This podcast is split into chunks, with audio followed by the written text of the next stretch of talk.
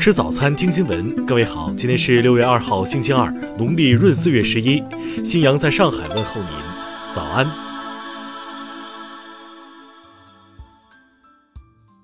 首先来关注头条消息，在昨天的外交部例行记者会上，有 CNN 记者向发言人赵立坚提问。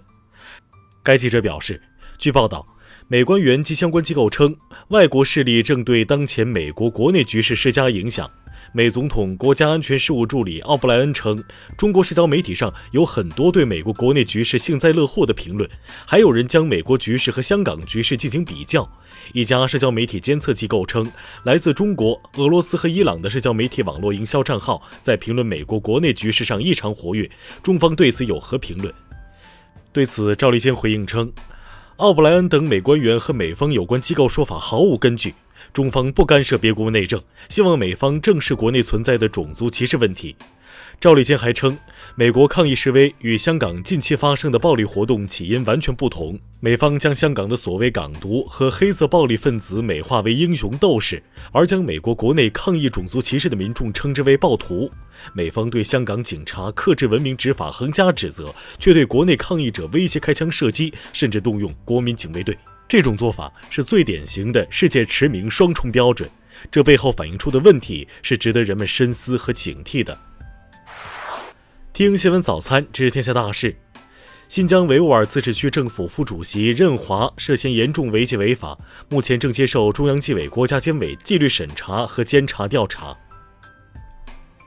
国务院第七次全国人口普查领导小组办公室消息，第七次全国人口普查采取电子化登记，编造虚假数据等行为将被处罚。最高检指出，二零一四到二零一九年间，未成年人聚众斗殴、寻衅滋事、强奸犯罪人数上升，性侵害、暴力伤害未成年人等问题相对突出。报告显示。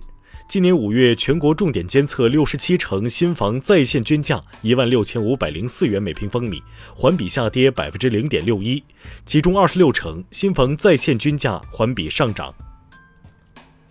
我国将在七月到八月执行首次火星探测任务。火星探测器发射升空后，明年二月将到达火星的引力市场以内，然后再经过火星的捕获到达火星。微信团队对于外界指责其监测聊天记录的质疑作出回应，称聊天记录属于用户的通信秘密和个人隐私，不会监测用户聊天记录，更不会通过监测聊天推送广告。澳门小学一至三年级昨天正式复课，至此，澳门小学阶段教育已全面复课。此前，澳门小学四到六年级已于五月二十五号复课。中国地外文明搜寻科学家张同杰教授透露，在设备升级后，中国天眼预计九月可正式启动针对地外文明的搜索。下面来关注国际方面。据韩联社消息，在与特朗普的谈话中，文在寅表示他愿意接受七国集团峰会的邀请。据 CNN 统计。自从由非裔男子乔治·弗洛伊德遭暴力执法死亡一事所引发的抗议活动以来，全美已经有大约四百人被逮捕。一号，日本厚生劳动省开始在东京都和宫城县实施一万人规模的检测，以掌握感染新型冠状病毒后产生的抗体携带者比例。数据显示。日本一到三月产业经常利益下降百分之三十二，为十五万一千三百六十亿日元，下跌幅度是十年半以来的最大跌幅。澳大利亚多州于一号进一步放宽有关社交距离限制，允许餐馆接待更多的人，公共景点开始重新开放。该国正努力恢复因疫情陷入困境的经济。涉嫌跪杀非裔男子乔治·弗洛伊德的前警官德雷克·肖万在出庭受审前夕，已经由原本被关押的亨内平县监狱转移到该州安全级别最高的监狱。马尔代夫计划七月起重新开放边境，游客进入马尔代夫将不被收费，也不会被收取其他额外费用。以色列卫生部长尤利·埃德尔斯坦五月三十一号宣布。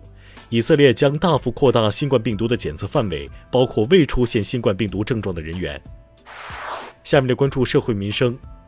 黑龙江建三江四岁女童遭继母曲某婷虐打一事有新进展，目前女童已苏醒，仍在医院观察治疗。近日。广东揭阳有商家称，为增加疫情期间收入，开通美团后，收到饿了么关店下线，上百位商家被逼下线。当地市监局表示，将约谈商家，调查是否构成不正当竞争。据微博管理员昨天消息，因违反微博社区公约有关规定，编造女儿遭罚跑后吐血家长的微博账号“小岛里的大海”已被关闭。江歌母亲江秋莲起诉刘鑫生命权纠纷一案将于六月五号召开庭前会议。江秋莲称，法官并未透露庭前会议目的和内容，目前刘鑫是否会出面还未知。浙江湖州市公安局近日破获一起伪造商家消费代金券非法出售牟利案，男子张某高仿商家消费代金券打折出售牟利，因涉嫌诈骗罪已被警方刑事拘留。下面来关注文化体育。日本羽毛球队计划从六月十九号恢复集训，届时现男子单打世界排名第一的桃田贤斗也将回归。曼联官方宣布与伊哈洛续约，双方合同将到二零二一年一月结束。河南洛阳发掘出一处西汉家族墓，目前已出土铜方壶、铜鼎、铜盘、铜盐等等青铜器，墓主身份成谜。日本环球影城宣布，本月八号起将有限恢复营业。受新型冠状病毒疫情影响，日本环球影城从二月二十九号起停业。以上就是今天新闻早餐的全部内容。如果您觉得节目不错，请点击再看按钮。咱们明天不见不散。